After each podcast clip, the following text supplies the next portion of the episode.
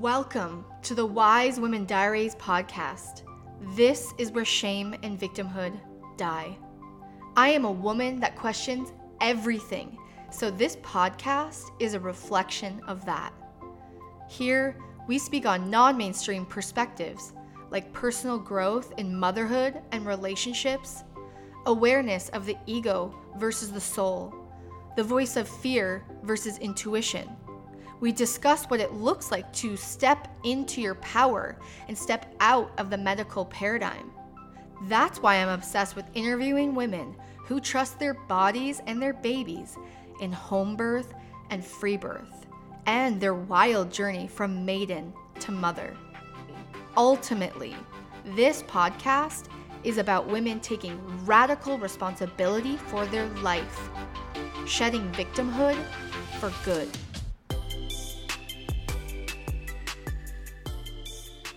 Today is the day we have Emily. Emily is my maiden friend. She is one of my close friends in Phoenix. And again, yet again, another Instagram love story. mm-hmm.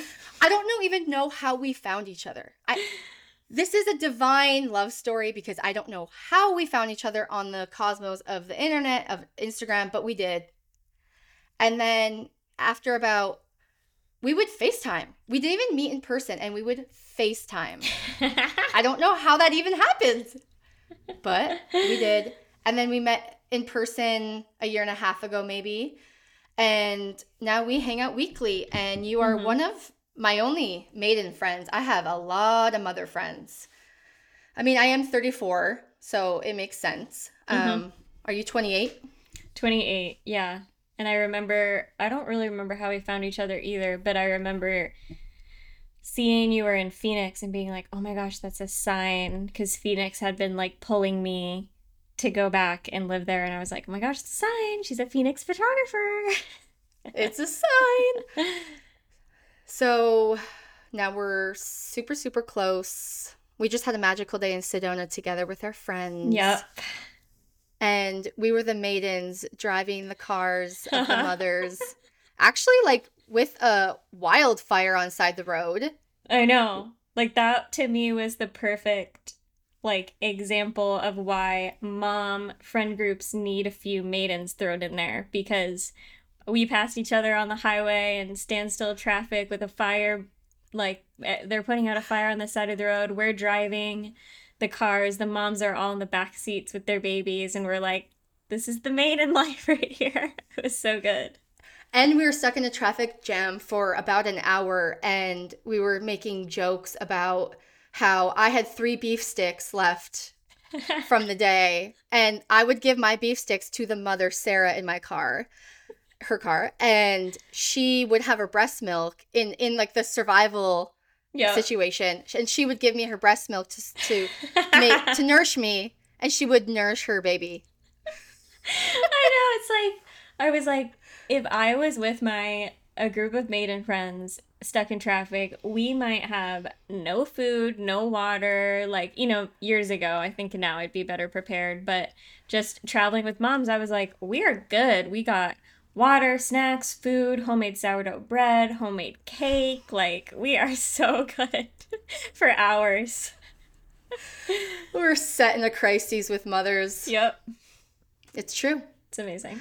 Yeah. So, what about doing a little intro on who you are? You're 28. You live in Phoenix right now. Yeah. But the big thing is that you started a maiden to mother women's circle online which yes. is an amazing offering. Yes, I just started that and I feel like it's really a culmination of what I've been in service to for like the past decade, particularly the past like 6 or 7 years. Um I am I started out my background in like serving pregnant women and birth work and postpartum women, and I was a nanny for a long time. And my love for mothers and families and children just kept developing. And I feel like I kept going closer to the maiden because I'm a maiden, obviously. And so it was like almost years and years of me trying to like find my footing in the birth world and in like the the supporting mothers in integrity and I was teaching fertility awareness for a little bit. I was connecting with like um, women my younger sisters' ages and teaching them about like their cycles and their periods because I was like, okay, this is how we like support the next generation of mothers is like going to the maidens and helping maidens understand their bodies and understand birth and see the reverence in it and then just recently, I think this past year in Phoenix, being so rooted in a community in a way that I haven't in a long time. I've been traveling for a while and learning what it's like to really be integrated in a community of mothers in a whole new way. This offering of an online virtual space where mothers can share the reality of motherhood with maidens, particularly the mothers that I attract in a community with love mothering, even when they're sharing the hard parts of it. They are sharing, like, I don't want to be away from my baby anymore. Yes, it's a change, but I love it. And so I have all these maidens and pregnant women that naturally come to me, and we're all kind of like, how do we learn? And so, this idea for this online circle um, every full moon came to me. And it's just been so amazing to create that intentional space that goes beyond just a women's circle, which is obviously amazing as well, but even going beyond a mother support group or a postpartum group or a pregnant women group, like really bridging all these gaps and having honest conversations about how we can support maidens into the transition of mothers and how we can even support mothers to be more in their role of mother because even on the call there were mothers like i'm six years in still integrating my maiden and hearing maidens speak with intention and reverence about motherhood is healing me right now. So that's like my latest new uh, offering that's lighting me up and i'm also an astrologer so i kind of weave astrology into all that as well yeah, do you want to say something about your offering of birth charts? Why not? Yeah, yeah. I mean, I kind of joke that like everything comes back to birth for me. That's probably why I'm like also drawn to astrology because it's just a study of what the energy was at the time of birth and I'm literally like looking at charts of the moment of babies' births all day um and being able to really witness someone's like unfiltered, unconditioned potential at the time of their birth by looking at their birth chart is similar to like what draws me to kids. And I think what draws you to kids is like we just love watching children be themselves and I feel like that is what try- draws me to astrology as well is like how can I support you in being more of who you truly are? Like if you could do anything in the world and you had no conditioning, like what was your blueprint at birth? And just all of my work with families, with babies, with mothers draws me even more into especially like intuitive astrology as well because I'm just learning in the real world like oh knowing that baby has a Virgo moon and seeing that baby in her unfiltered unconditioned life right now. Like I'm learning what Virgo moon truly means. It's so cool. it's like up close astrology. What would be a Virgo moon? What are you saying when you say that? Um so I'm talking about uh one of our only little girl babies in our friend group and the precision and the like gracefulness and the sort of I think of Virgo energy as like very pure and very like channeled and she just has this like very sweet, graceful, pure, careful um not necessarily like clean, but like aware energy. And it's helped me understand Virgo moon so much more cuz I know um I know adults that are Virgo moons, but also as we grow up, we are so affected by everything else that some of those like original markers get thrown out the door. So, wow. And you know what I'm thinking about when you're saying that is you love witnessing babies and kids in your astrology way And then for me, why I love being surrounded by babies and kids is because my focus is always the ego and the soul, our mind versus our intuition. And I love get to I get to see children's pure ego e- ego voice, ego revenge, ego instincts, and they're also their soul. Yeah. And it's pure. It, it's not programmed yet. It's authentic and pure and when a child is hurt, they often have this revenge reflex of if a kid is slapped, they slap right back. Mm-hmm. And I just see that in, I mean, to, that's also debatable because in the book, The Continuum Concept, she says kids in this Amazon culture, they've never hit, they don't hit. So then it's like, okay, what's happening in our culture Yeah. that kids hit? And then that's a whole other conversation. Yeah. But okay. I But mean, I'm just I love, putting it, Yeah, I love how when we're always together in our group, we're just like, I'm like, Leah, look at him, look at her. And you're like, Emma, Yeah. look. Like, we're just like totally observing the babies all the time.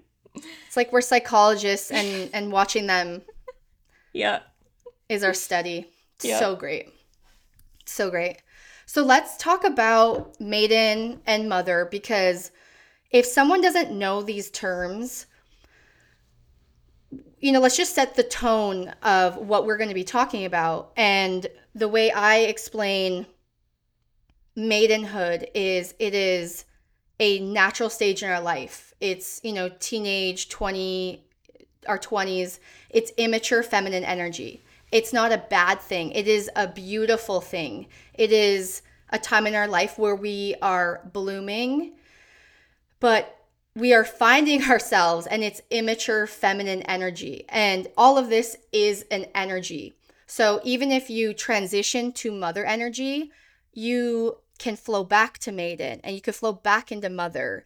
And there's even certain topics, if you are truly in your mother energy, there's topics that can activate your wounded maiden and make you that scared little girl again and, Mhm. and wanting to be saved. So, maiden is immature feminine energy, and it is natural and normal.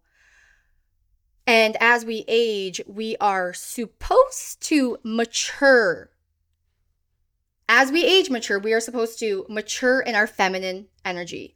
So we are supposed to go from being so unsure of who we are to being sure of who we are. Mm-hmm. We we move from wanting all this external validation and permission and needing someone to tell us what to do to no needing no one to tell us what to do. Mm-hmm. because we are solid in who we are and our intuition that we don't need anyone but our own wisdom. That is the mother energy. So what's happening in our culture right now is our culture reveres maidens like the sexiness the youthfulness of maidens it is it is bowed down it is revered and mothers are rejected. Mothers are thrown to the side. It's it, like if you look at a pregnant woman everyone's fawning over a pregnant little belly and then the minute the baby's born the mother's cast aside. And mothers are rejected in this society in my opinion.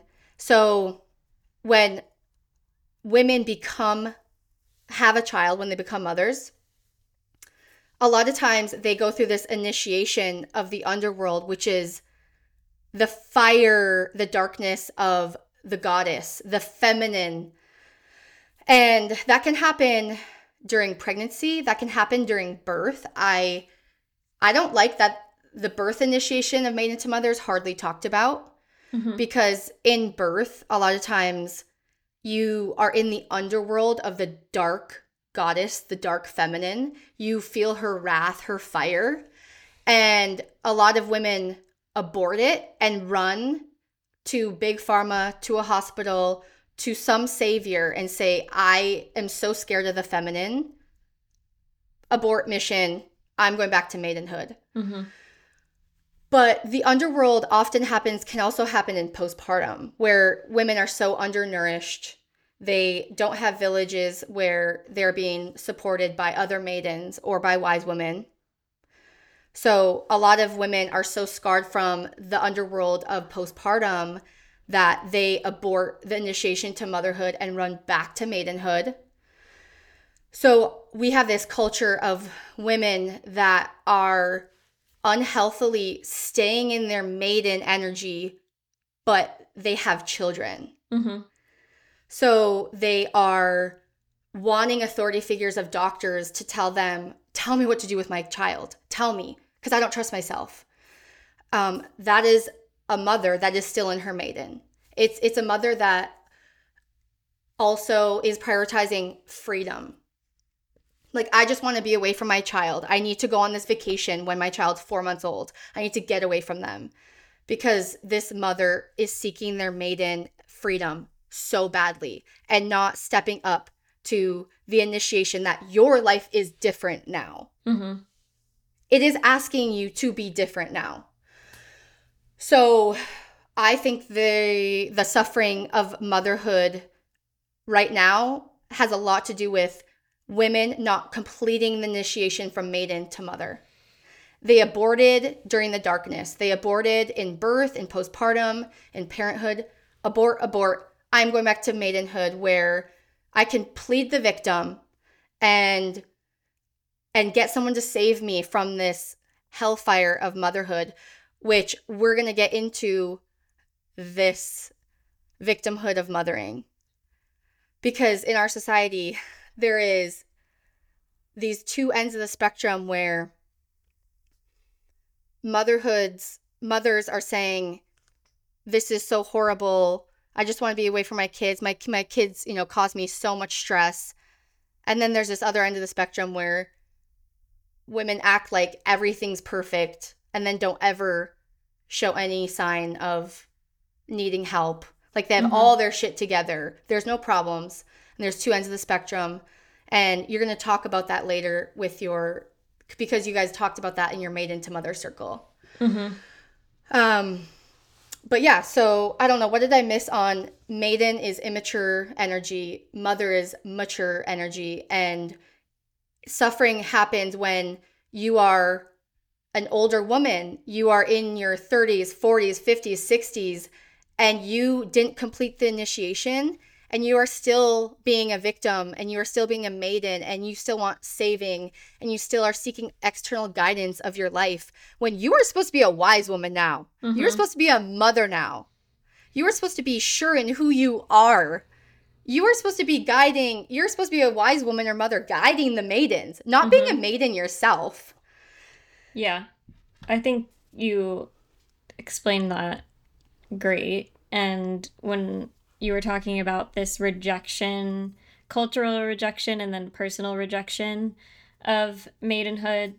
What I was thinking of is it's a little bit of a rejection of change and a rejection of like, to me, tying it back to like our cycles, like a rejection of entering a new season of life, a new cycle of life, leaving behind the past, and especially if you're a woman who's been on birth control her whole life. Um, and that is obviously very revered and normalized and not only stay a maiden your whole life but just stay the same don't even experience cycles of womanhood so of course you're going to be uncomfortable with experiencing the greatest cycle of m- womanhood which is moving from the maiden into mother like and then after that we have the mother into the crone like menopause but when you're not even familiar with the cycles that are embedded into you as a woman on a monthly basis to give you these little initiations like how do you cope with the biggest transition the biggest cycle? And i think that's why it's not it doesn't help anything that society really encourages women to stay in maiden and stay a non-cyclical being but when you don't have that inner experience of that like alchemy of change every month too, that just, you know, I can see how scary that is. And you don't meet your power cyclically every month. And um the other thing that I know we've talked about too is like there's an absence of that and then there's an absence of actual mother maiden relationships. Like if you are a typical maiden, you're with your peer group the whole time. Like if I wasn't a nanny, if I didn't grow up babysitting, I wouldn't have natural experiences of being in the lives of mothers. A lot of my friends are like, I wish I had that. I wish I babysat as much as you. I wish I knew moms. Like, there's literally not even natural experiences of villaging in that way anymore unless you seek them out.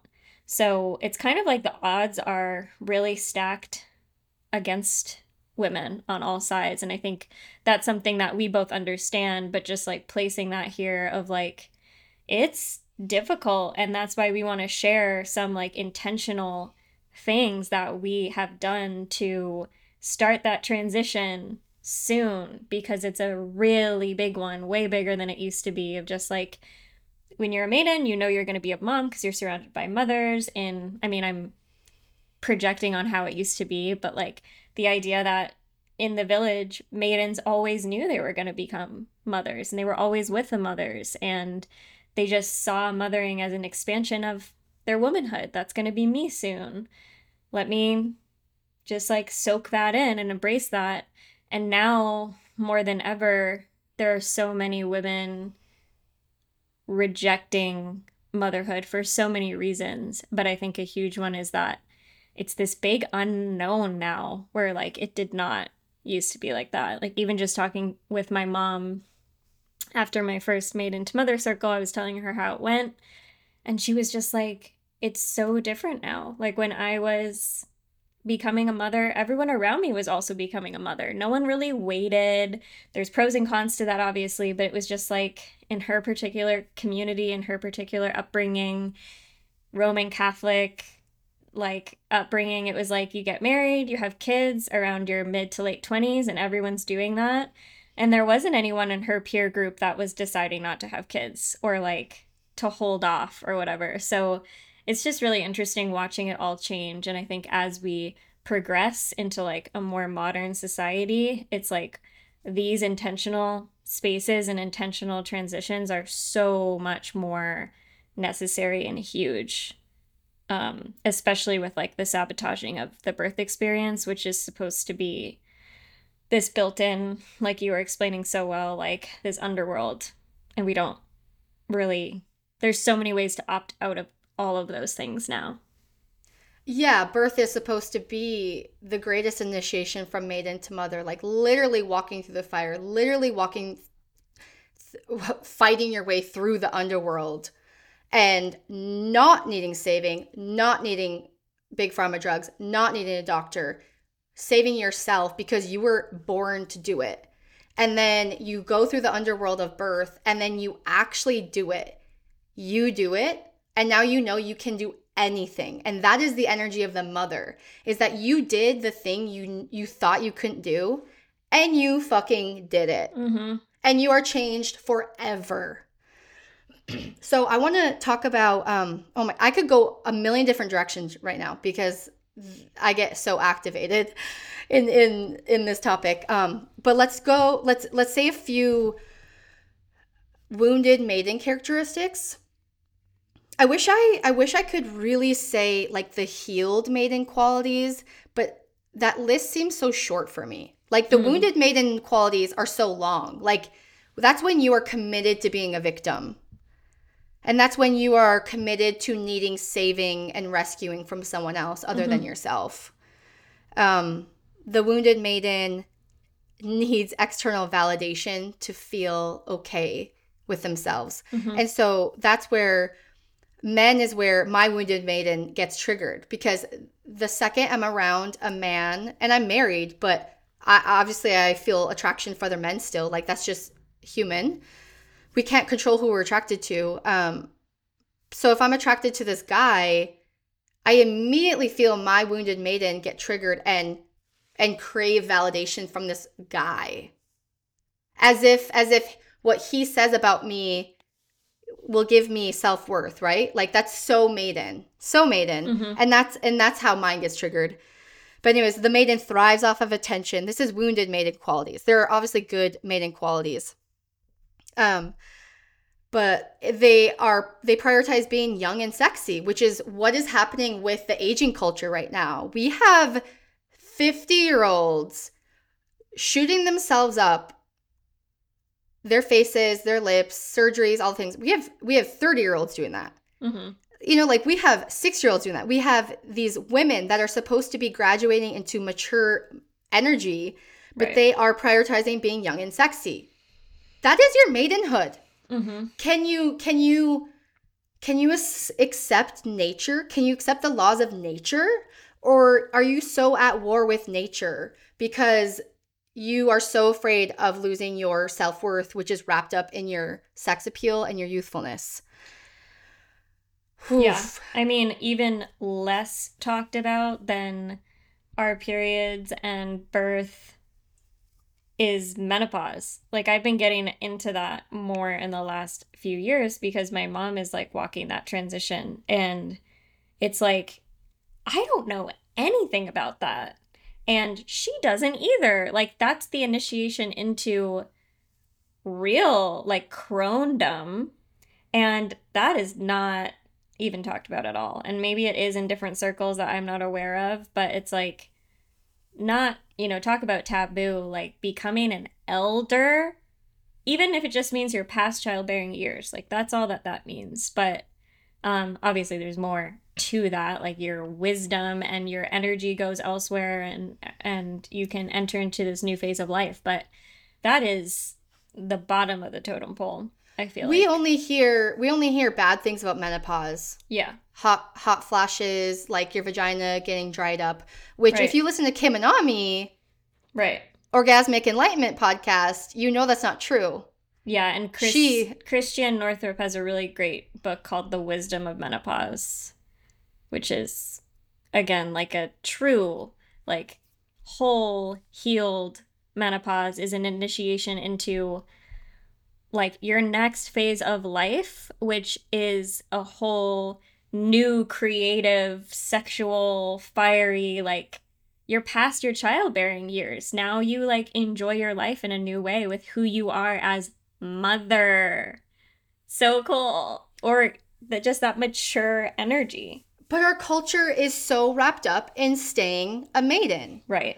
and Yeah. this is where a woman's suffering mm, comes in in my opinion Mm-hmm. so the wounded maiden qualities you know victimhood needing to be saved rescued you need permission from others to live your life Mm-hmm. um, you have a deep need to please others and then that's that's immature feminine energy. And that's that's natural when we're younger. That that's that's us finding who we are. Who are we as a woman?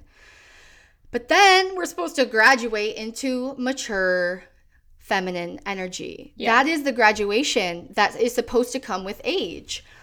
And we, me and you, Emily, we are doing a little bit of a different path than normal women in our society because we are actually bringing in our mother energy while we're maidens. Mm-hmm. And it's amazing. It's, it's, it, th- and this is what I want to talk about is the, the future I want to see in our culture is that maidens intentionally want to bring in mother energy, healthy mother energy. And what that means is you take responsibility for your life, you take responsibility for your choices. You don't blame anyone, it's on you. You trust your body, your intuition, and your wisdom. How many women do we know that it's like, my intuition said this and I didn't listen? Mhm. Like, how many times do you have to stop, lis- not listen to your intuition to learn? Mhm. A mother, if you shift into your mother energy, you actually listen to your intuition. Mhm. You are so present in your daily life. You're not scurrying around, you're not busy, busy, busy. You are slow and present with the life in front of you. Mhm. You are so confident in who you are and your ability and your strengths.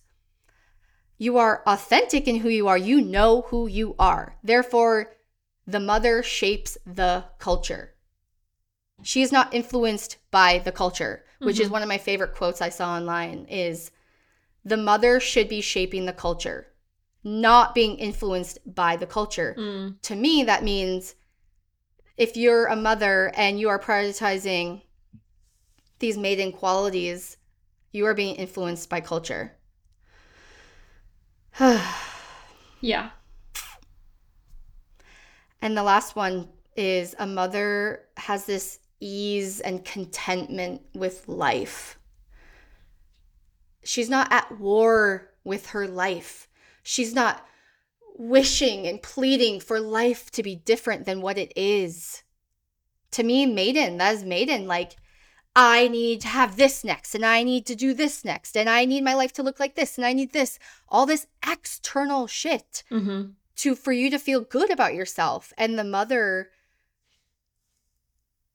accepts what is and has this inner peace. And these are the mothers that we like to surround ourselves with. Mm-hmm.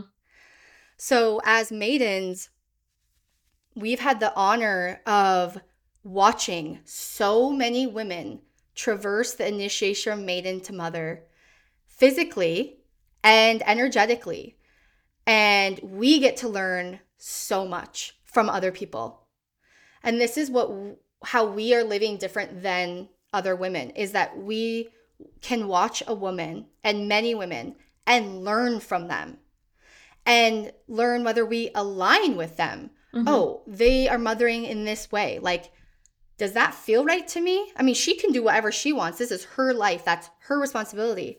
But we get to learn if if that feels good for us and if that aligns with us. Mm-hmm. and we've had years of this it is this is the magic that i want maidens to understand is the honor of witnessing mothers Yeah. is where the magic is because we get to learn what we like, what we don't like. And it's not like we're sitting there criticizing them, it's just an internal dialogue. Right.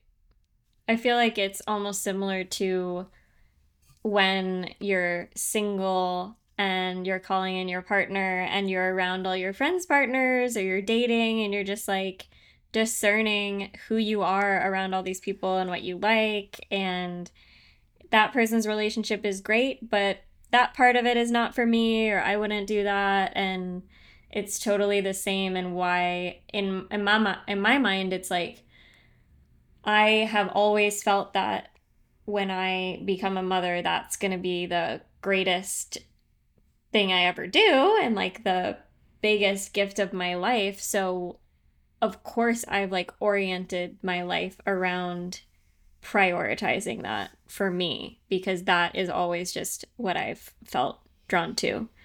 Um, and we've also seen the, at least I've also seen a lot of the effects of women who haven't had that and haven't been around other mothers and then they become a mother themselves and they're like you know let me check with my pediatrician on what I should do here versus you and I literally have like dozens and dozens of women we could call on if we ever had I mean even without having children any health issues, like cycle issues, like I having that group of women around you, even if mothering isn't your highest priority, just finding that and making those small shifts on how to stop outsourcing to external authority is like the biggest shift. Yeah, so how we're doing that, thanks for bringing that up because how we're doing that. So, shifting into mother energy has nothing to do with having children. I can shift into mother energy at any point in my life without ever having a child. It is literally just about maturing in my feminine energy. And what that means is going from distrust of my intuition to trust, Mhm. and distrust of my body to trust. And this is what we are practicing right now in our lives. That is the journey we're on is you know, body symptoms come up. Okay, this is our opportunity to either be in maiden and distrust our body and run to um, a healer, a chiropractor, a doctor for pills, for supplements, and and be in energy of distrust, or we can lean in and talk to our body and lean into trust with which is mother energy. Mm-hmm. And this is how we are slowly inviting mother energy into our life right now as maidens. Yeah. And there's many ways we're doing it, but trust with my with like the body and intuition is one of the biggest ways. Yeah. The second biggest way I think is being with other mothers that we all trust each other so deeply. It's like a very, very deep connection in which the mothers trust us wholeheartedly. Mm-hmm. And we get to bring forth our mother energy with their kids. Mm-hmm. And you have like the coolest experiences with Genevieve, little one year old Genevieve, with Genevieve doing um, going in the potty, like em- elimination communication. So she doesn't wear diapers much. She goes into like a little potty for, you know, most of her first life. And you babysit her. And do you want to explain that? Just your intuition? Yeah, yeah, yeah. Um, so I've heard of this concept before of how with elimination communication, it's half like watching your child's like routine and cues. So, you know, every time they get up from a nap, they need to pee, or every time, you know, offer the potty at these times, that kind of makes sense in with your routine. And then the other part of it is like trusting your intuition and like trusting your instinct of like getting that hit of like she needs to pee right now. And the more that I was involved, I mean, I see her like two or three times a week. And this has been, you know, more in the past four or five months of her life, but I've known her her whole life. And so the first time that happened, it was like we were outside in the backyard just playing around on a blanket and the thought just crossed my mind of like she needs to pee right now. And so I was like, okay, I'm going to go with this. Picked her up, brought her over to under the tree, and she peed. And I was like, how did I know that? And then that's happened ever since with like poops, pees, whether we're outside or inside. It's like just literally trusting our um, telepathy and like the idea that I can trust our relationship together too and like the depth of our relationship and that I know her on a psychic level and energetic level even more than just observing her routines like I can literally feel when something shifts and trusting that and that is something that a lot of mothers don't even get to with their babies because of such a lack of distrust or fear or busyness or whatever it is so I've been so it's such a deep blessing to have those relationships with babies. Like we talk about our relationships with the mothers, but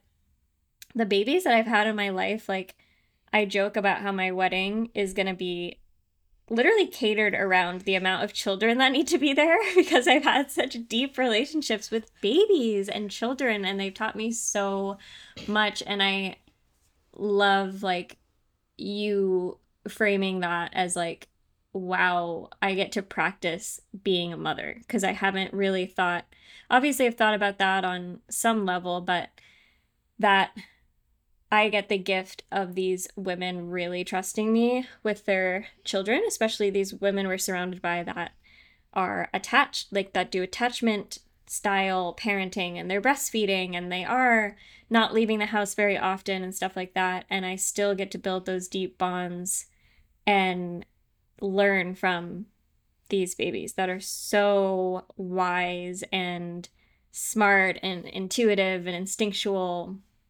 Yeah, and they the way our friend says it is that we have built the rapport of safety with them. Mm-hmm. Just like safety with their own parents, the baby and their parents. We have this rapport of safety with them. And when I was hanging out with Ozzy, who's a year and a half in our backyard a few weeks ago, I was just laying down and he's our friend's kid and he comes up and s- s- cuddles and spoons me and has this moment with me and then goes off and I, and and and the mother was like it's because you've built built this relationship of trust and safety that Mhm. he feels and it's such a gift like He made me feel like a mother in that moment. And I was high as a kite after because I was like, this is what it feels like. Yeah. He, oh, it was like I was his home base for for two minutes, Yeah. and it was everything to me. And then that was the joke: is oh, Ozzy made me f- gave me that feeling of a mother that day. And then the next day, I pick him up. I keep smelling poop. I'm like, "Uh, why do I keep smelling poop? I and I look and there's poop all down my stomach because I picked him up when he had to poop in his pants. And everyone's laughing like, "Yes, you are getting the initiation of a mother." Right. yeah. It's like I feel it. I feel it. like those are the experiences that bring us into more reverence for motherhood and the mother too like when you truly truly get to build these bonds with children and or these mothers and their children and you truly care for them like you feel what it feels like when they get sick for the first time and you're like oh my gosh like you know that energy of like worry or concern on a deep level, not just like, oh, my friend's dealing with a sick kid. It's like you love them and you get the glimpse into like, how am I responding to this situation right now? Like getting a glimpse into your future. Um, and Also a glimpse into our programming. yes, like our our knee jerk parenting. yeah, knee jerk reaction. Because that's what I wanted to talk about. Is it's been many many years where I've been aware of my knee jerk reactions with kids. Like they fall down and we say, "You're okay, you're okay." That's a societal programming that we all have. And if I had a kid when I was 22 years old, I would have spent the first few years in that knee jerk programming way of this is what you say to a kid when they fall. You're okay, you're okay. Mhm. Um, this this is what you say when when kids are fighting over a toy. You, the person, the kid that wants the toy gets the toy. Mhm. That's what you do. Well, that doesn't even make sense. Then then it teaches the kid whenever you want something, everyone has to bow down to you and you get whatever you want in the second you want it. Mhm. The you know the whole sharing thing. So being surrounded by children before you have children, you get to practice reprogramming the knee jerk reactions that our society has taught us to do that we don't want to do. Mhm. I I don't like saying to a, a, a child crying, "You're okay, you're okay." No, they're not okay. They're crying. are are you okay? It could just be a shift. Are you okay? Mhm. It's practicing. Like I I still see these knee jerk reactions if a kid climbs up on a little bit of a higher, you know, in the on the playground. My knee jerk reaction is, "Oh my god, go get them." Or are you going to trust them? Like it depends on the situation, it Mhm. depends on the age. But we all see our knee jerk reaction of safety. Be Mhm. careful, be careful, be careful. That's a knee jerk thing. Be careful, be careful, be careful. Well, a kid usually is always being careful already. They Mhm. already know how to be careful. I think sometimes the parent just or the caregiver, the the older adult sometimes might have to inter intervene if they're you know trying a little too hard to do something. You know six year old is doing something that a six year old can do but a two year old is watching and a two year old mm-hmm. does not have the skills as a six year old Right. and the two year old will try to do the thing that the six year old is doing. Yeah. because we children mimic other children. And you know two year old is not the same as six year old they do not have the same playground ability at all Yeah. Yeah. yeah so that's like the pleasure i have had for years and years of watching children and being around children is reprogramming my knee jerk societal reactions to conscious Mhm. responses which is mother Mhm.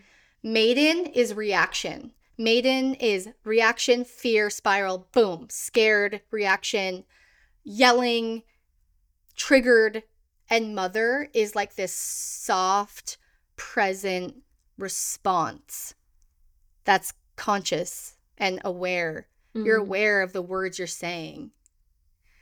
Mm-hmm. And that's the practice that I'm so glad that I've been doing. Yeah, it's a glimpse into the spiritual practice that as a maiden we don't have right in front of us in the day to day. Like we have to create these spaces or these relationships to have these spiritual encounters with mothering that mothers are engaged with and are like alchemizing through every day and even thinking about like in the seasons of your cycle like the the phase associated with the maiden is like the follicular phase where you're building up your egg to get ready for ovulation but it's this like building up of energy and um it's it can be like a frantic time in the cycle not frantic more like scattered of like your estrogens coming back and there's so many ideas and so much you can do and uh you can be like working more and you have more capacity for social interactions. And then often in ovulatory phase like that's associated with the mother. And it gets shown as this like you're at your most like social peak and the most like you obviously you're the most fertile but you're the most like charismatic and connected but the other side of that is like during my ovulatory phase at least and the women that I know it's like no longer really an interest in work it's truly like relationship connection presence play and getting to experience that in your cycle every month as well with like wow, in my mother phase of my cycle, I'm not trying to do a million things. I'm literally seeking out who can I go hang out with and like I love being around babies at that time because you just want to play and you just want to be with people. And that, you know, reframing that as the mother rather than mothers are stressed out and they're scattered and they're stretched thin and they have so much going on and you can't get it all done. It's like the mothers that we know are, like you said, so present, connected, responsive, conscious.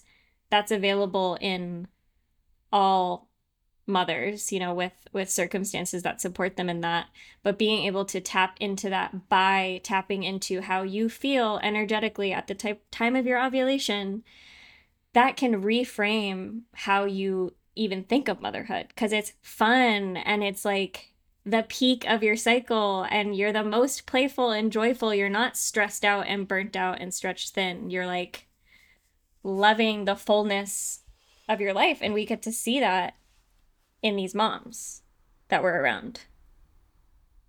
Yeah, we have consciously chosen mothers that we now align with because we have been around mothers that we don't align with mm-hmm. and that are showing us a way of motherhood that we know is not right. That's not fulfilling. That's depleting. That's in victimhood.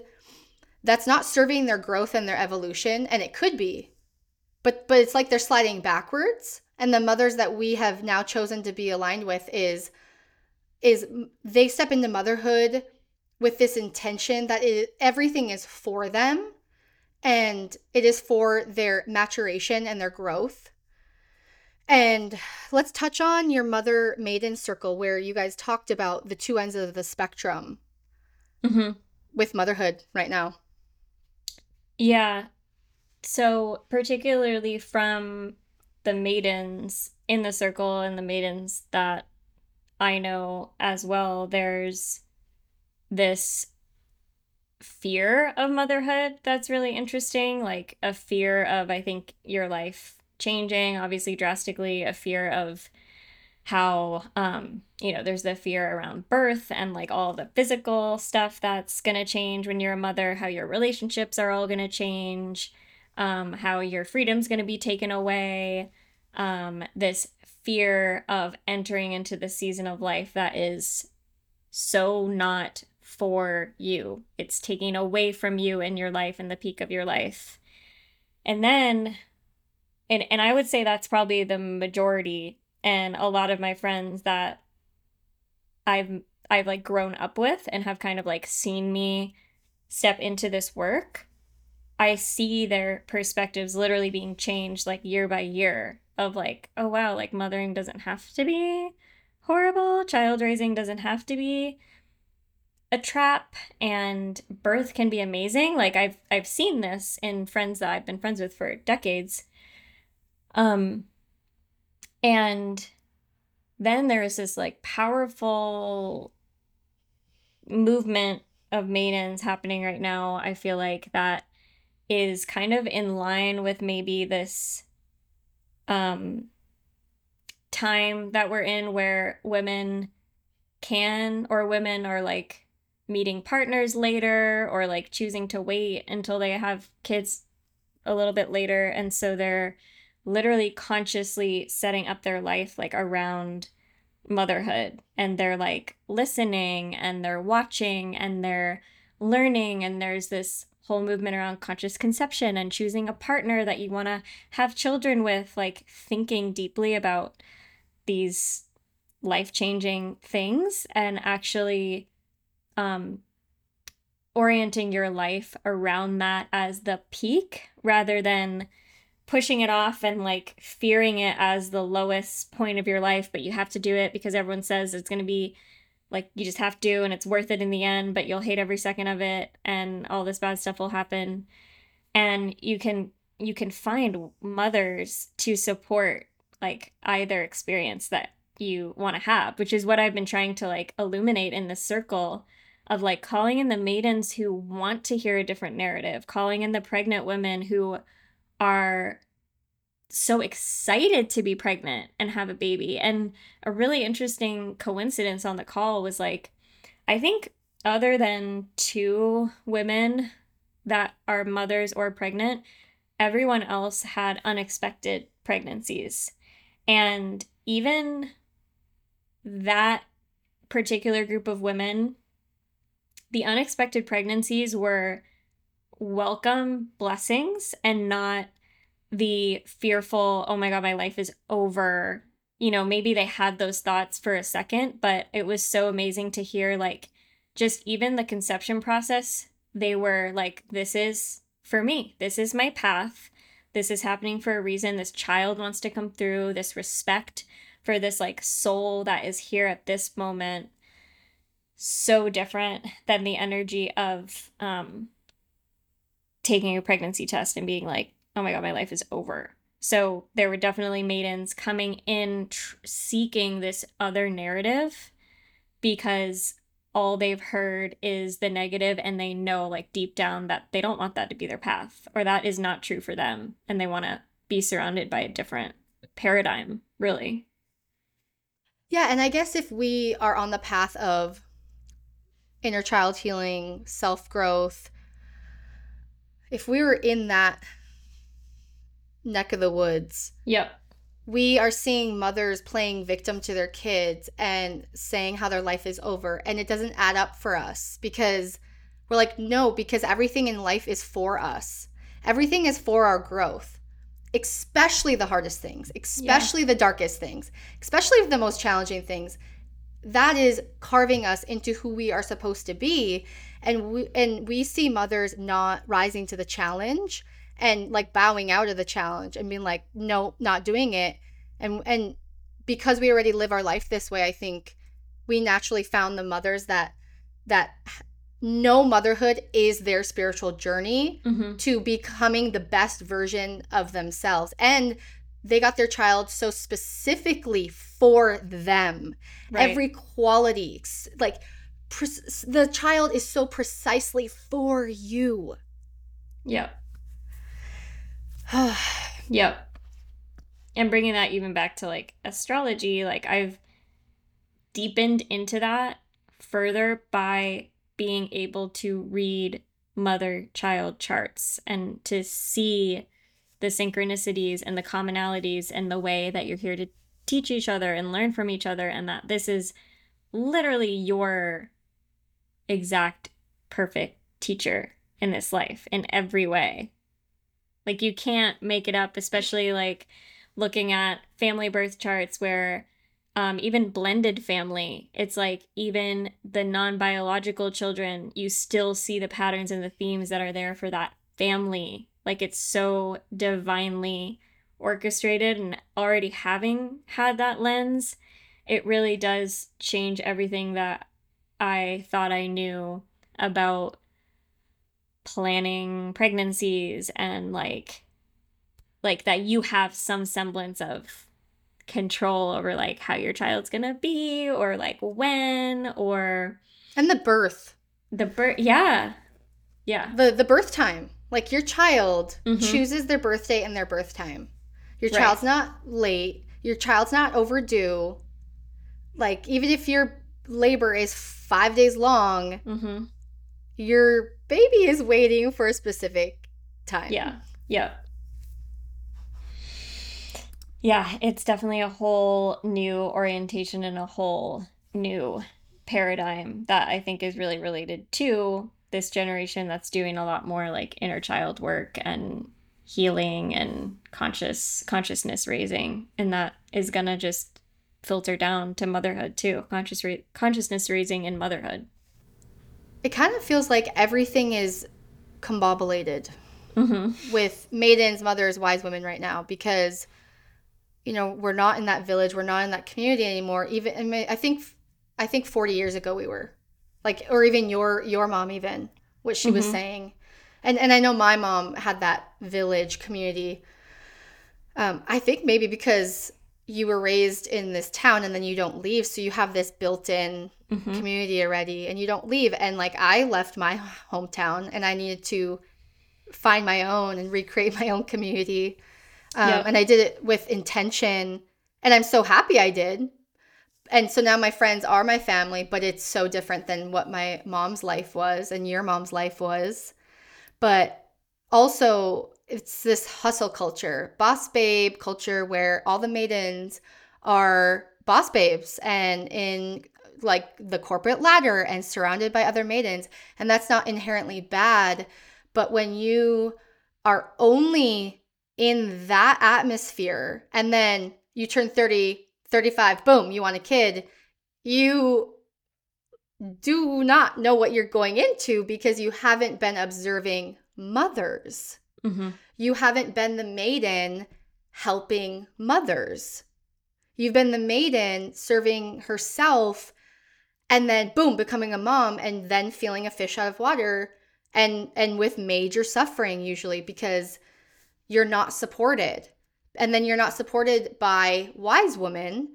Like women in their postpartum time, a lot of times have such a hard time because there's not that community aspect of wise women supporting the mothers or maidens supporting mothers. Mothers are off on their own, on an island alone, fending for themselves. And they're like, how how is it this hard? Like I am completely alone. Where are the people I never knew it could be this hard, but also they never knew it could be this hard because they've never watched people go through it. Yeah.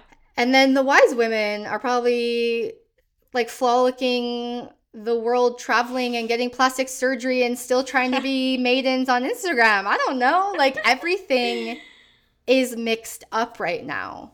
Yeah. And we are calling back intention. We are hoping to for maidens to start the initiation into mother energy with intention prior to getting pregnant. Mm-hmm. And and yeah. finding mothers to serve and and to build deep relationship with and it might take time but for us we found it through like a the birthing community the home birth and free birth community because that's what our values align with. Like we both align with home birth, free birth. And a lot of times it's those are the mothers that are conscious parenting. Parenting with such intention and consciousness and and parenting so that motherhood is their spiritual path and their journey to becoming a better woman mm-hmm. and not the toxic mother culture of wa- needing wine every night to escape your child and going on a vacation when they're two months old because you need a break. Mm-hmm. so how yeah. how can we explain to mothers of maybe finding your community? I think you have to deep dive dive and figure out what you're aligned with first. Yeah. For sure. And even the picture that you're painting of like so many women now obviously building careers and working more than ever before and also traveling and leaving their families and their communities. Not everyone's family is the best support, but that is a new phenomenon, especially as a as a daughter that you would like leave your mother. And the closer that I get to think even just thinking about the time in my life when I will be having children, I'm like I need to go back to my mom and my sisters. Like the fact that I have two sisters who are maidens and will most likely, very most likely be maidens when I have babies. It's like recreating a community of aligned like my ideal is having my community of aligned women who are friends and mothers, maidens, they're aligned and having my family support with the grandmother and the aunties and the actual familial support. Like I want both.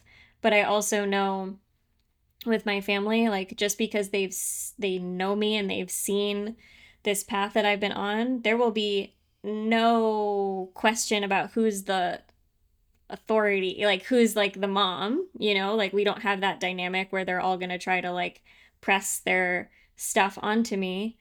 Um but I think there is this sense of like okay, if I am truly calling in the village, I can't live on the other side of the country from my family. And that's something I've just re- very recently been contending with because I've always lived I've lived apart from my family since I was 18, like college, whatever.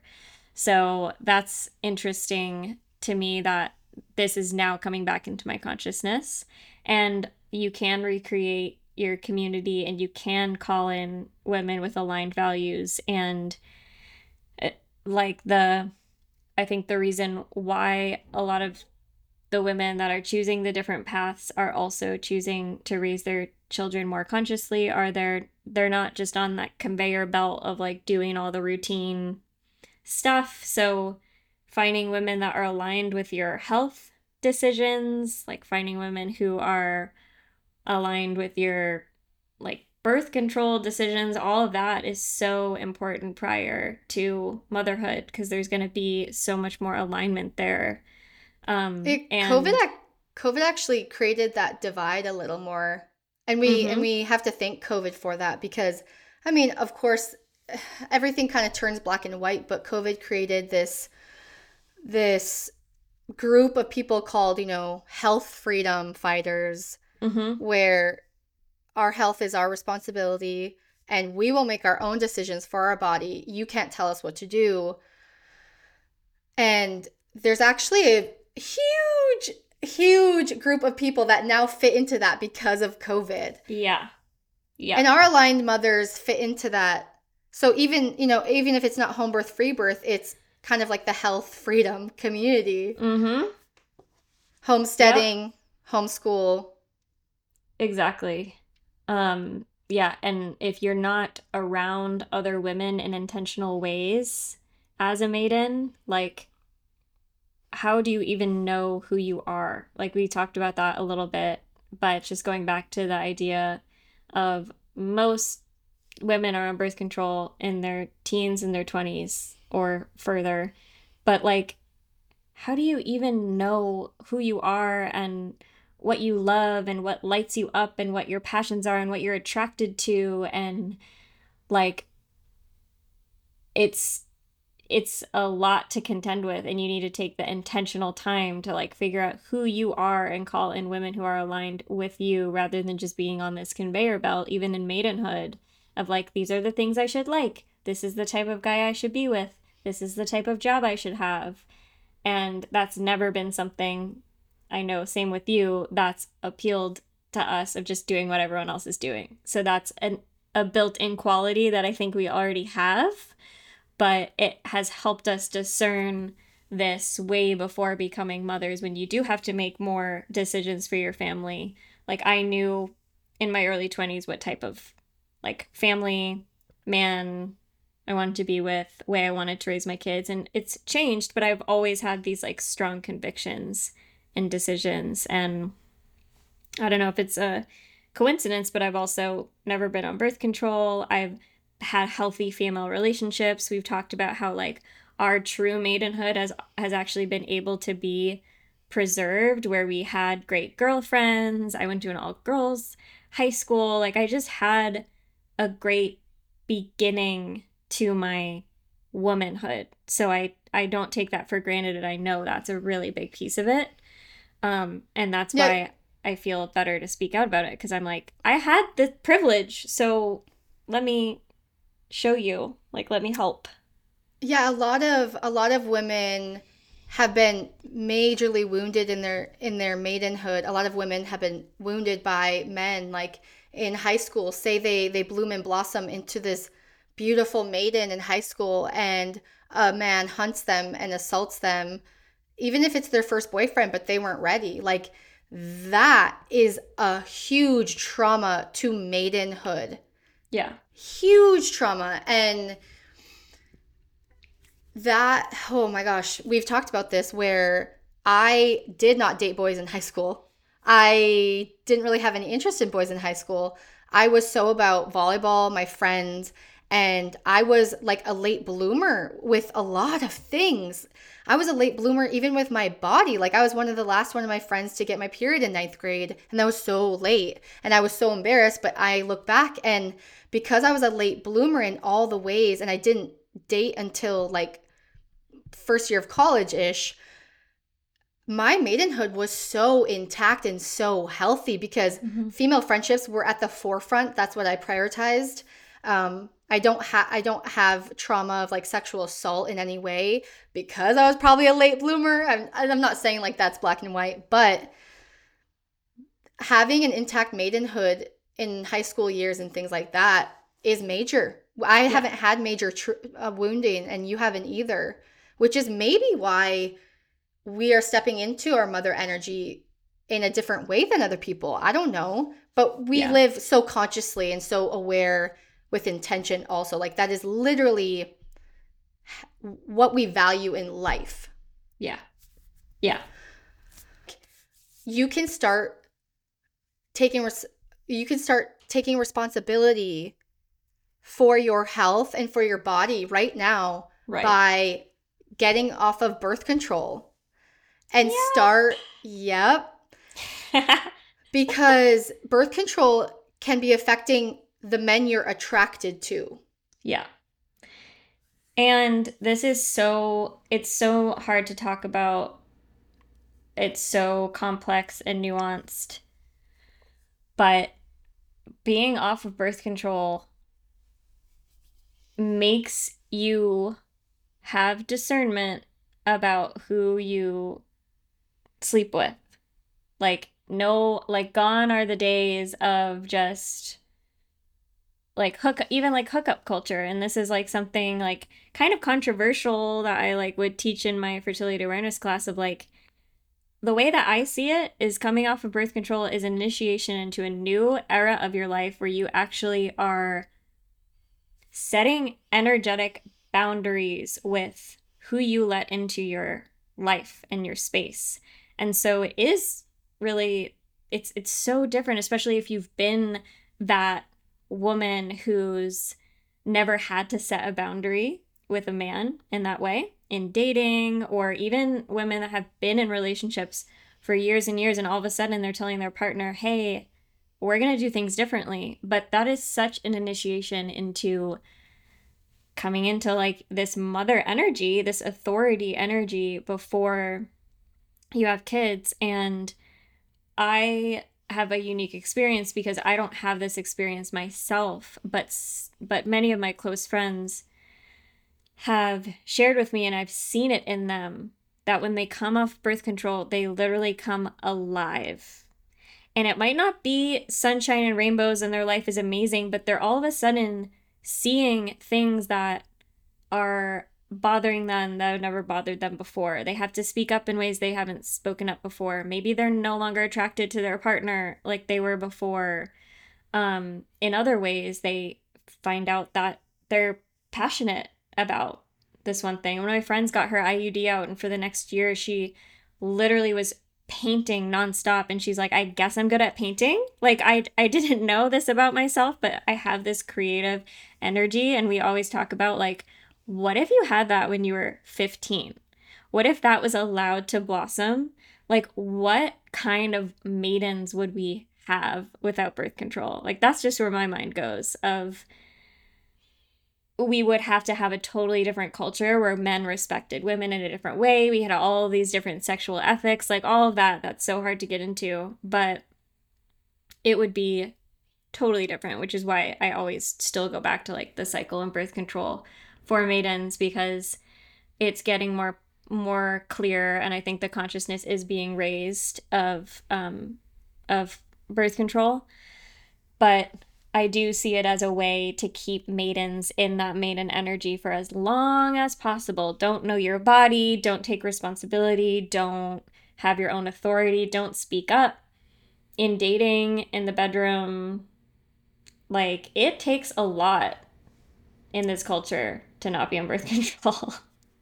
yeah, and to get off birth control is to start inviting mother energy into your energy because the mother takes responsibility. The mother yeah. trusts herself. The mother knows herself. The mother trusts her body. The mother knows her body. So mm-hmm. for a maiden to get off of birth control, oh my god, like that to me is the most empowering thing you can do because you yeah. get to ha- have an intimate relationship with your own body. Yep. In a way you've never had before. Yeah, it's literally so to yeah, you get to learn your body. You get to learn the phases of your monthly cycle in a way you've never felt before. And you get to take responsibility for your fertility and learn your cervical fluid and how it looks when you're ovulating and then make the empowered choice of I'm not having sex this week because I'm ovulating and that's my responsibility because it's my body and it's my yeah. life instead of outsourcing it to a freaking pill that yeah. was always designed to make money not to liberate women with freedom that's the lie yeah right and i don't know if this is across the board but this might be i know this is a lot of women in my life experience have experienced this of not feeling a call to have kids, feeling ambivalent about kids, and then getting off birth control and being like, oh, I do want to have kids. I don't think that's just a coincidence. I literally think that's a physical, biological desire we are repressing by routinely putting women on birth control. We are repressing women's desire desires to be mothers. And so of course, you're not going to integrate with mothers. Of course, you're not going to be called to learn from mothers or serve mothers or have children because you're like not even feeling anything inside when you see a mother and a baby, which I can never relate to. But I don't have judgment for that because if that's turned off inside of you, like that makes sense to me that you wouldn't be like crying at the sight of a newborn baby. You're just like, okay, like that's not stirring anything up in your biology yeah. because it's literally turned off. And that makes sense to me because hormonal birth control mimics menopause, the hormones of menopause. So that makes sense to me. And all I'm thinking is population control. I know. yeah. It's, I mean, and just what you were saying at the beginning, like keeping women in maiden energy because it's the most societally attractive, the free, not tied down, sexually promiscuous woman. And the just... woman that's buying all the products and all the things for her self worth. The beauty yeah. industry exists for women who put their self worth on these products. Yeah. It wouldn't be in business if we had self worth with who we are as we are. So that's maiden, and it's they make bank off of those maiden wounded yeah. qualities. Because if yep. we all graduate into mother, like we have these babies and we're not buying bottles and bassinets because the baby only needs our body and and we're not getting Botox and we're not getting lip injections and we're not getting all the latest clothes. We're like, I don't know, I thrift a lot of my clothes. Mm-hmm. um, like how, how would any anything make money? yep. Yep. It's very easy to like see the pattern yeah, it's a big, I think it's a really big topic, and pointing out the patterns is helpful. And also, every single woman has the power to make a shift because it truly is us who are shifting this. Like, if mothers are shaping the culture, how can we tap into this mother energy? And we've named a few like getting in touch with your body, listening to your body, even if you're not ready to go on go off of birth control. How can you tap into your body awareness in other ways. And maybe that's just learning about your cycle way before you go off of birth control, like something like that. Um, and that intuition piece is just so important. How do you continue to know yourself deeper, tap into your intuition, listen to your body?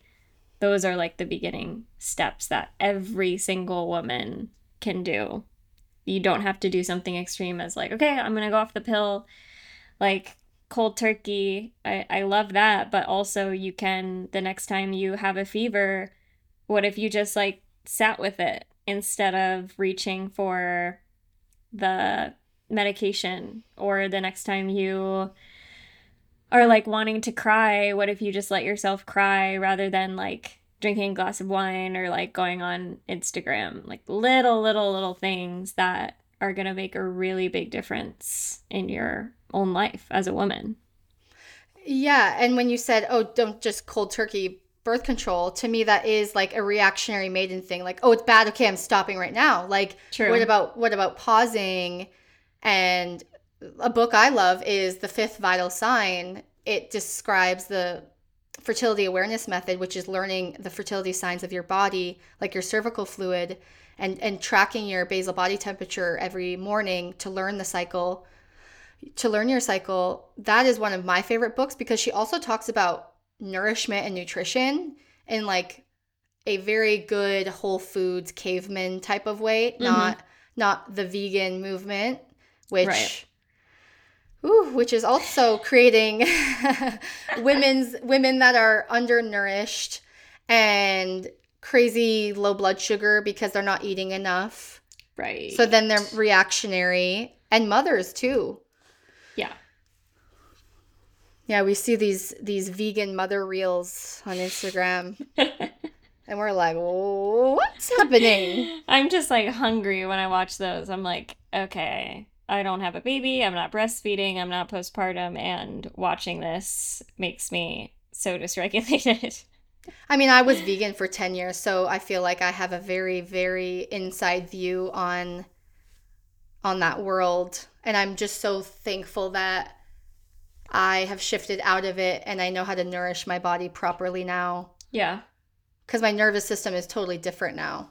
When I yeah. was vegan, I didn't eat enough. I thought I did. I thought I was so healthy. I thought all these things. And now I look back and I was so dysregulated just by not eating enough. Yep. And that's, to me, that's a lot of maidens and mothers. Yeah. It's just like the basic, basic yeah. health, health tenets of sleep, nourishment, mm-hmm. hydration. Like hydration with minerals Mm-hmm. Like put some salt, put some high quality pink sea salt in your water. Get some minerals in your body because birth control strips right. minerals from the body. Yep. And then this process that I've watched women, so many friends of mine, women go through coming off of birth control and like spending years replenishing their body. But it's an act of to me it's like that devotion and that dedication like that is what's setting them up to go so deep into their intuition. And this is like one of my closest friends who's pregnant for the first time. She was on birth control for 10 years really took complete ownership over her coming off of birth control, like cleared her skin, balanced her hormones, dove deep into nutrition, never once outsourced, and now is having like a completely trust trust trusting wild pregnancy. And it's just so integrated for her. But i think it's because of that coming off of birth control journey because coming off birth control illuminated like whoa all this stuff is imbalanced and no one actually helped me. Going on the pill didn't actually help me with all of these imbalances that were there 10 years ago. So i have to do this myself. And you did it and then of course pregnancy and birth are like i can do that too because that's the next phase of womanhood. So that's beautiful. Yeah it's it's a and i and i recognize it's a lot to take on like any health complex health journey is but it's a relationship with our body that is going to serve you so much for the rest of your life. It's going to be amazing. yeah because birth control can be the first I think it's the first intervention because a lot of girls are getting put on it when they're like 13. It's the first intervention between a woman knowing her body so intimately. So right.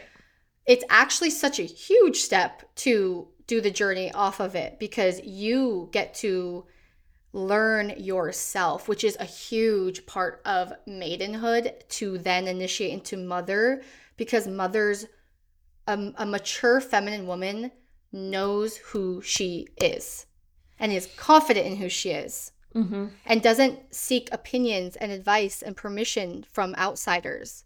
She's not sitting there Googling. Like her, her intuition and inner wisdom, she trusts it. And mm-hmm. that is her Google. That is her doctor. And there's moments, yes, there's moments blah, like whatever. I gotta say, there's moments for doctors, you know. Yeah. Maybe. I don't know. I don't know if there is. Just kidding. I, I mean, Whatever. it's like it's like if your intuition is like telling you that's the best option for you in the moment, like that having a consciousness around it, I think you can make clear decisions of like, okay, my arm is falling off. I'm gonna go to the hospital. I want to like, save would, my arm. Yeah, that would probably be like honestly one of the only Okay, yes, but now you're bringing up the point. Like now you're bringing up the point though. Learning learning the voice of your intuition is another journey. Just like coming off of birth control, learning your intuition is a huge journey. Long yeah. journey because for me I thought my intuition was my fearful ego voice a lot of times because it it's like says a worry and it's so instinctive, this worry or fear in our body. I'm like, oh my gosh, is that my intuition? And I've been grappling that with for my with myself for years. Yeah. And I have pot I have past podcasts like two years old that's like fear versus intuition. And it's only now that I've gotten to know the voice of the ego mind so deeply that I think 99% of all feelings in our body with fear is the ego mm. because its whole job is to keep us safe mm-hmm. and to protect us from harm. So it's always going to say like, don't don't text that guy, don't go on a date because you're gonna hurt yourself. Don't get your heart broken. It's gonna say, oh, your stomach ache is cancer, right? Because you're gonna die. yeah, that's and, such and a good point. The journey of intuition versus fear is a long one in my opinion. Yeah. Because the voice of intuition is very very distinct and it can sound like the ego mind many times. Mm-hmm. And it's a lot of trial and error. And be gracious with yourself because mm-hmm. it's a journey. Like same with the birth control journey. Like be gracious with yourself. You're learning. And that is the mother energy.